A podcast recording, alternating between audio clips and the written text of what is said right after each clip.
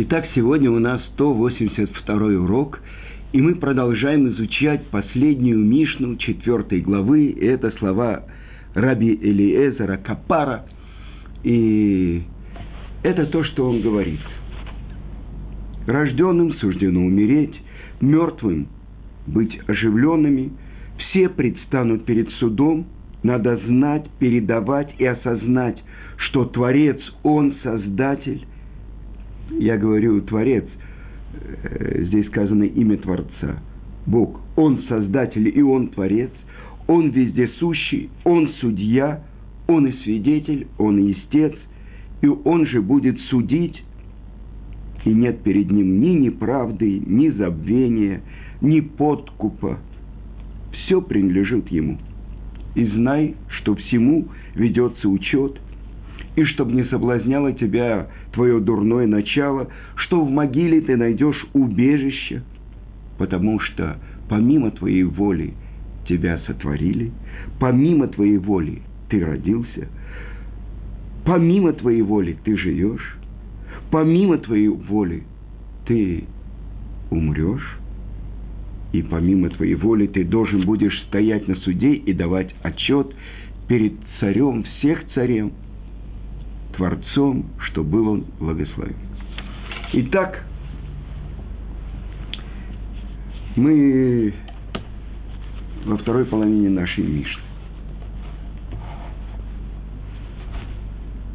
Он судья, он свидетель, он истец, и он же будет судить. На самом деле мы уже говорили про то, что человек – его дурное начало соблазняет сказать «нет судьи и нет суда». Но мы, евреи, это одна из тринадцати основ нашей веры, мы знаем, что есть плата и наказание. И то, что я хотел вам показать, то, что Хофицкаем говорит про то, что насколько дурное начало соблазняет человека. И так он приводит в своей книге, которая называется «Торат Байт», и говорит, если мы спросим любого человека из Израиля, чтобы он ответил по правде, он верит в плату и наказание. Он ответит, несомненно, это одна из тринадцати основ нашей веры – без этой веры он не считается членом общины Израиля. А если продолжим и спросим его, а если сегодня Творец призвал бы тебя на суд за все твои поступки, ты бы вышел оправданным на суде? Нет, несомненно, нет. Я был бы обвинен. А если мы продолжим его спрашивать и спросим, так что же будет в конце? Ответит человек, сегодня нет у меня времени обдумать это. Я надеюсь, что придет время, и я обдумаю все свои поступки и исправлю их. Но ведь ты знаешь, спрашивает спрашивающий, что сказали наши мудрецы, это Мишна. Чтобы не сказал человек, когда я освобожусь, тогда я буду учиться. Может быть, ты вообще не освободишься. И ведь прошли уже много дней Йом-Кипура,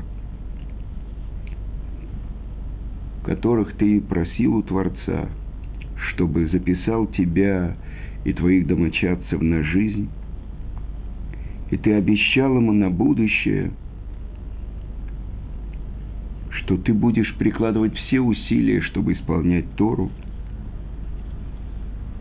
Но ты видишь, что ни разу ты не исполнил своего обещания, то, что ты обещал Творцу.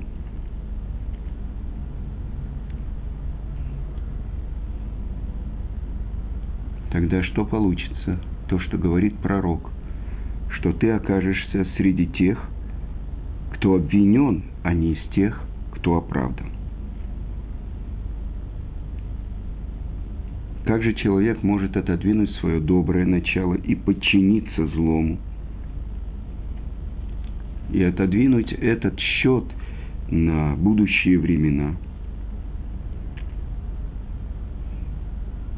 Почему сейчас он не пробудится, чтобы раскаяться перед Творцом всем сердцем, всей душой и обдумать причины, которые мешают ему служить Творцу и отодвинуть их.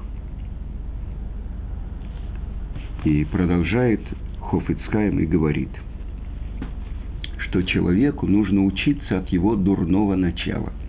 Что значит? Кама сколько раз его доброе начало побеждало его Ецерара, его дурное начало. При всем при том, его дурное начало не успокаивается, не, не уходит на пенсию, а каждый раз возобновляется против него и соблазняет, соблазняет, может быть, в этот момент, может, в другой, сумеет соблазнить человека. Так же и человек не должен успокаиваться и должен постараться приложить усилия, чтобы очистить себя. И это то, что говорят наши мудрецы – каждый, который хочет очиститься, ему помогает. А теперь посмотрим, как действует дурное начало и что оно говорит человеку. На самом деле, каждый человек в, в душе своей как бы говорит, ну что я виноват разве? Творец вложил в меня мое дурное начало. Э, я часто подчиняюсь ему – часто оно меня соблазняет. Я не виноват, это он вложил в меня дурное начало. Но это опровергает один из, одну из главных основ Торы, что Творец дал человеку право выбирать. И Рамбам говорит об этом, что каждый человек может склонить себя – и стать праведником, как Мушерабейну, или злодеем, как Яровам Бенават. Склонить себя. И это то, что написано в наших книгах.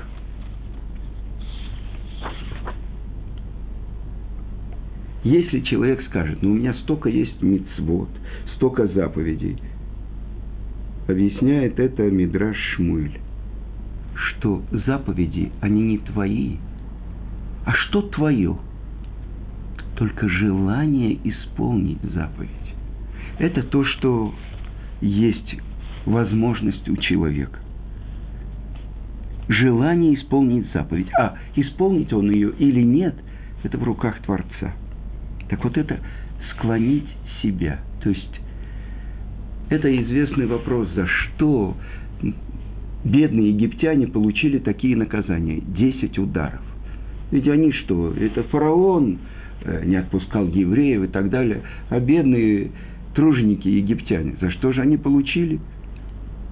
И это объясняется, что когда уже после прихода Моше Рабейну в Египет, после того, как уже луч свободы засиял и осветил лица этих измученных рабов, вдруг еще хуже, еще жестче стал плен. Сказали, что фараон говорит, нерпим атем, нерпим, вы, вы просите э, свободы, на самом деле ложное, говорят Моше и Аарон, отвлекая вас от работы. Поэтому сейчас норму остаются те же, а вот солому будете искать сами. И вот когда еврейский народ рассыпался по всему Египту, чтобы собирать эту солому. Вот тогда проявили себя египтяне, простые египтяне. Кроме того, что на протяжении всего этого времени то, что фараон дал указ египтянам мучить и притеснять евреев. Женскую работу делали мужчины, мужскую делали женщины. То, что делают ночью, делали днем, а то, что днем делали ночью. Главное, чтобы раздробить силы евреев, чтобы они не умножались. Так вот, египтяне, сказано, что мы должны были быть в Египте 400 лет. а по подсчету получается 210 лет. Но самый тяжелый плен был 86 лет. Потому что когда родилась Мирьям, ее родители назвали Мирьям.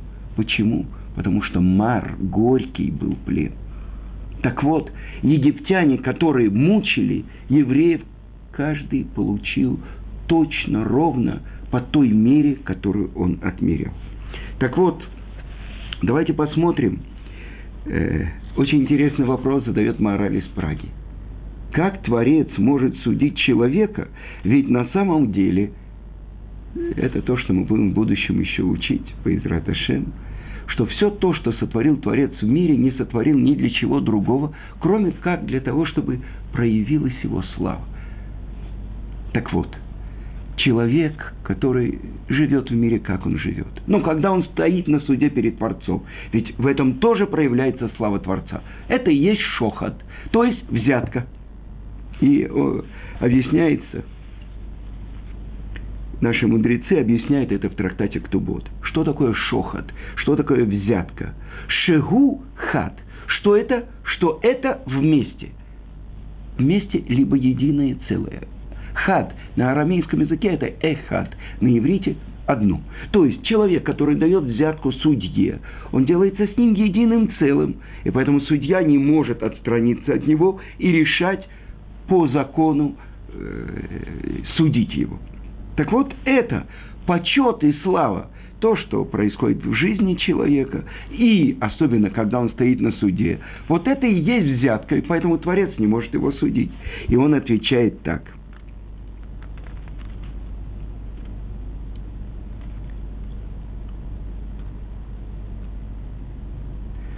что почему здесь все-таки это не так? Потому что Творец не делается единым целым с тем, кто стоит на суде. То, что этот человек, который стоит на суде, его душа, которая проходит этот мир, стоит на суде, вся слава принадлежит Творцу – потому что Он все сотворил. И все принадлежит Ему. И поэтому он не получает от человека, который стоит на суде, э, славы и почет. Вопрос интересный, но мы должны понять. И это то, что во многих местах Талмуда говорится, что Творец сотворил все духовные миры и наш материальный мир, ограниченный во времени и пространстве. Для чего? Для того, чтобы сотворить место для служения человека. Но для чего это сделано? И объясняет это Рамхаль очень глубокую вещь. В нескольких своих книгах он объясняет так, что Творец – хочет делиться своим добром с творением. Но чтобы творение получило по праву это добро, это творение должно быть хозяином этого добра. И поэтому Творец, его цель – делиться своим добром. Он сделал специально место, где бы человек заработал это добро, и он был его хозяином. Вы понимаете? А что это за добро? Это то, что говорит пророк. Чтобы не хвалился мудрец своей мудростью, чтобы не хвалился богач своим богатством, чтобы не хвалился герой своим геройством, но вот этим, чтобы хвалился человек. Аскель в йодея оти, постигая и умудряясь в постижении Творца – наш мир называется миром тьмы. Творец скрыт. И то, насколько мы, находясь в материальном мире, открываем его, служим ему, объединяемся с ним исполнением заповедей, вот это и есть наш заработок. Знаете, в Советском Союзе какой-то период было, что золотые прииски, государственные золотые прииски отдавали частным компаниям. И тогда вот этот песок, который уже промывали, начинали там опять промывать и находили много золота. Представьте себе, сколько нужно было просеивать этого песка, чтобы найти золотые крупицы. Жизнь человека, вся жизнь человека. Часто он вообще думает, зачем мне эта работа, у меня есть что-то другое. Я умею хорошо петь, а я умею танцевать, а я пишу книжки, а я играю на скрипке, а я придумал какой-то очень важный закон. Зачем мне заниматься вот этим просеиванием и поиском этих золотых песчинок? Это я говорю про еврейский народ и про наше испытание, про то, что мы должны найти, каждый человек приходит сюда, чтобы исполнить свою работу сколько он накопал золотого песка. Но, например, один человек рождается с могучим разумом, а другой э, поменьше способностей. Так вот, объясняет наши книги. Это приводит пример, это приводит пример Магит из Дубна. Э, нет, извините, Кофецкайм. И он приводит это из книги э, Равданцига Зикру Торат Муше. И что он говорит? Что один богач послал двух своих слуг в далекие страны, чтобы купили ему драгоценные камни. Одному из них он дал тысячу золотых монет, а другому двести. И тот, кому дали тысячу золотых монет, он потратил 800 а тот, кому дали 100, он потратил на себя 50.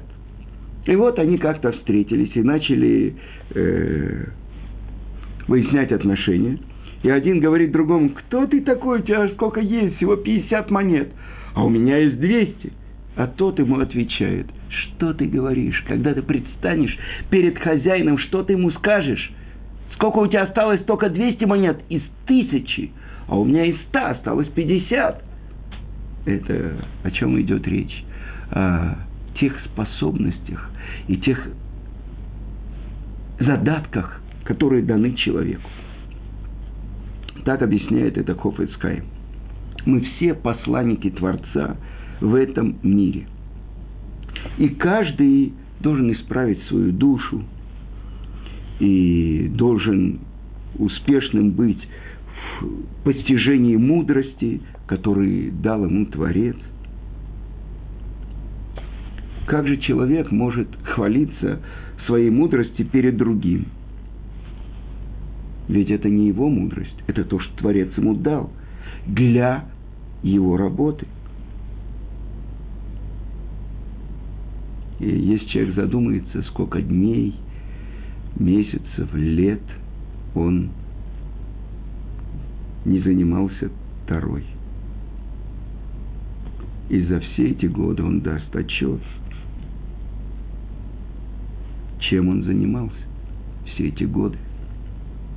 Это я говорю про людей, которые смотрят на вот э, занятия просеивания золот... Э, песка, чтобы найти золотые вот эти песчинки.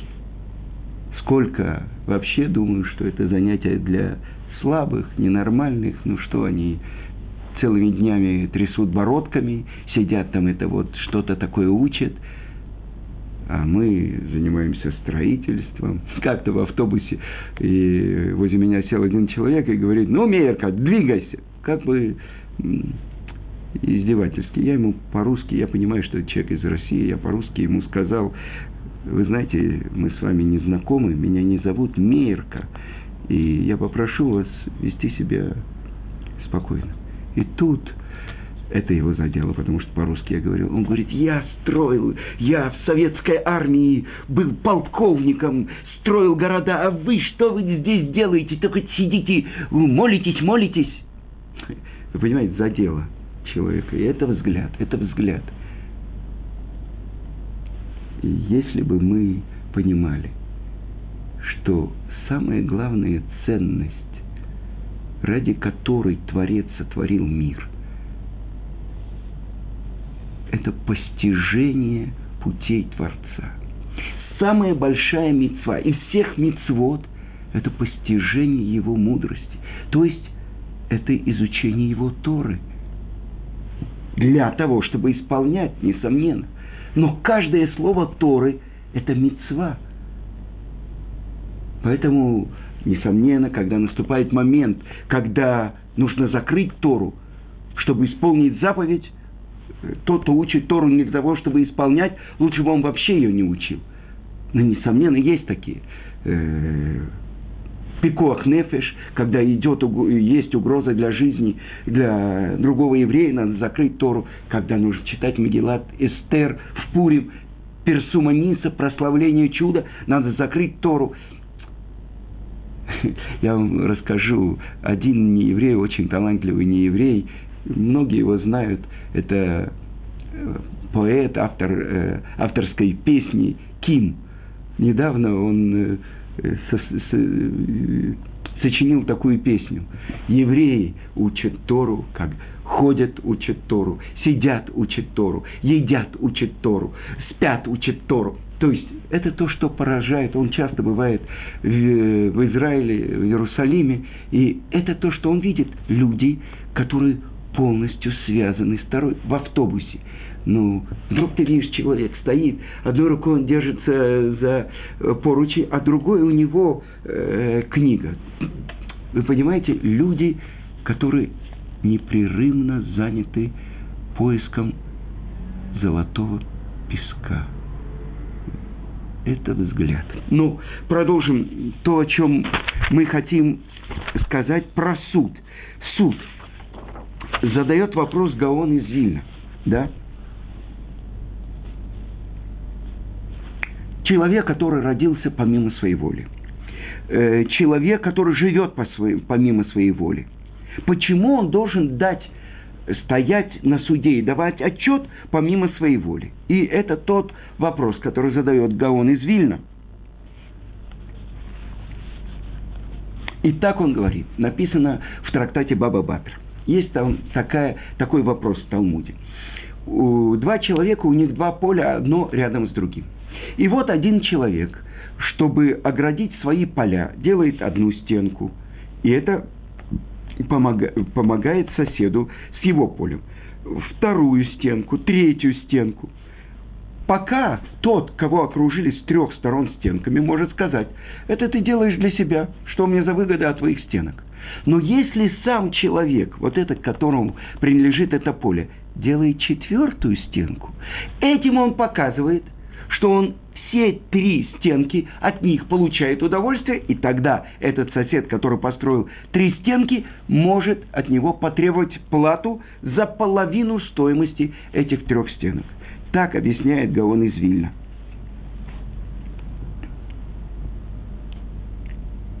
Как человек, который даже болеет, и вот-вот он находится при смерти – он прикладывает все усилия, вызывает самых лучших врачей и выписывает самые дорогие лекарства, чтобы чуть-чуть продлить свою жизнь.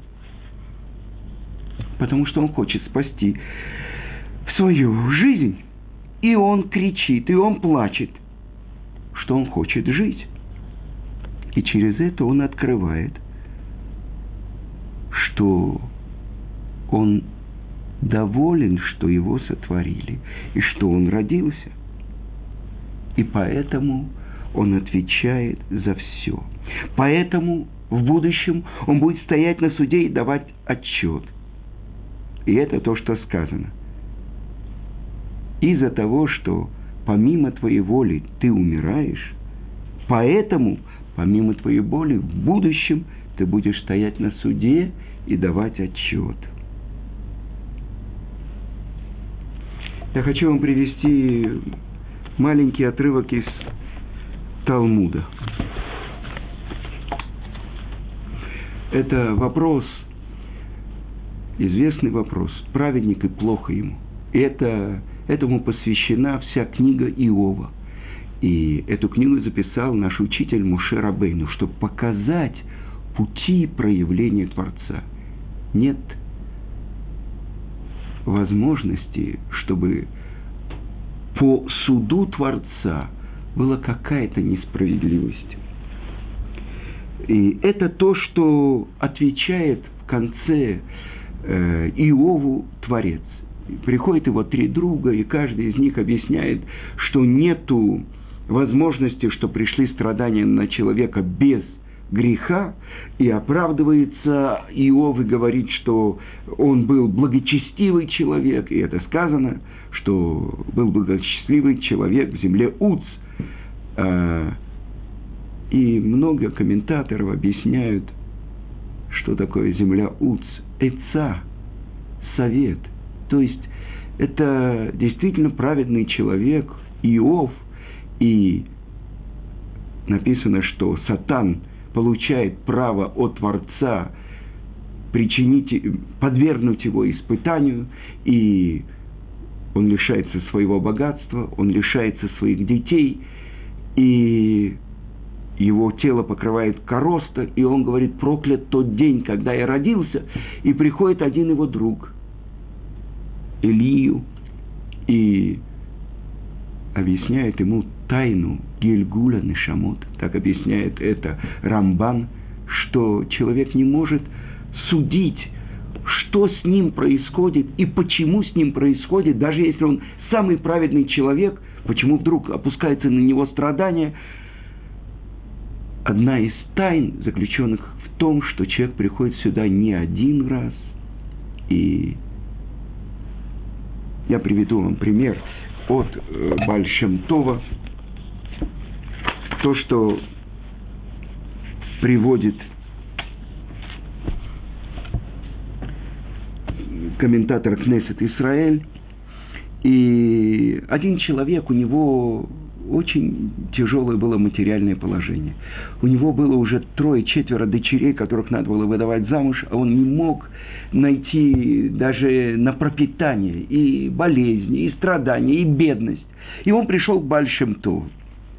И тот его послал в какое-то далекое место, к такому-то человеку. И он проделал очень большой путь.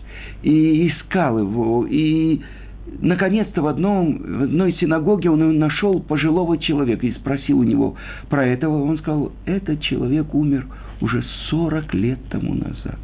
И он был злодей, перезлодей, чтобы проклято было его имя – и когда, проделав обратный путь, вернулся этот человек к Большим Тову и сказал, ты меня послал, чтобы тот человек мне помог, чтобы я мог выдать замуж своих дочерей и так далее. И что же ему ответил Большим Тов?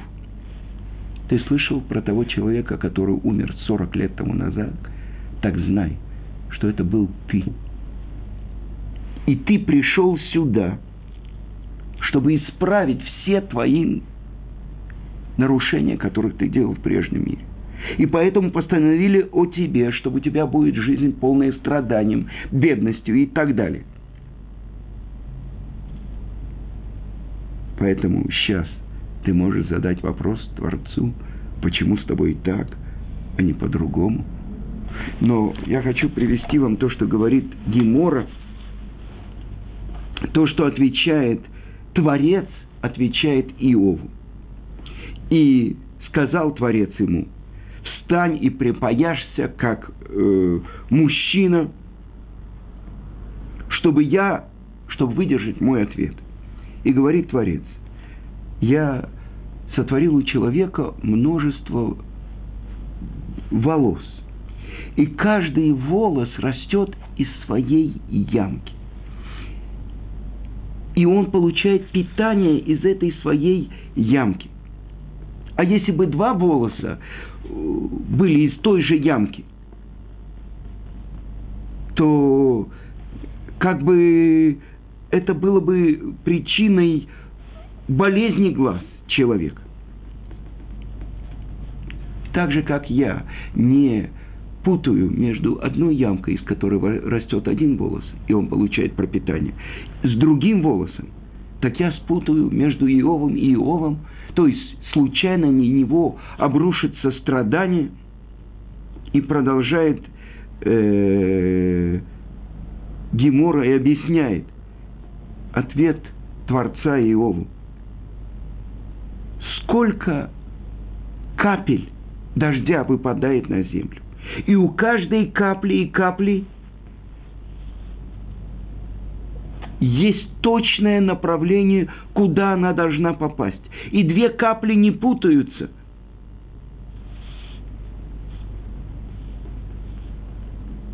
Но попадают именно в то место на земле, которое для них предназначено – для того, чтобы э, распустились, э, чтобы получили питание плоды, так так же, как я, не, у каждой капли есть точный свой адрес. И одна капля не путается с другой. Я спутаю между Иовом и Иовом. И это ответ, который мы должны знать. Есть судья и есть суд. И то, что каждый человек, он идет в свой мир. Какой мир? Который он заработал здесь. И он предстает на суде. И сказано так, что когда Творец судит человека, так сказано, что сообщает ему, в такой-то, такой-то день ты сделал то-то и то-то, в такой-то, такой-то день ты говорил то-то и то-то.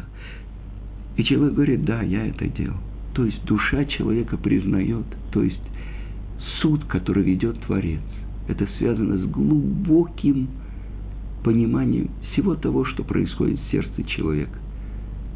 Других людей можно обмануть благочестивым видом, длинной бородкой, большими пейсами, а перед Творцом все открыто. И человек дает отчет за все свои действия. Но отчаиваться человек не должен. И он должен знать, пока он жив, он может поменять весь счет. Сейчас, сегодня, раскаяться перед Творцом. Это то, что сделал Иов. И он признан был праведником.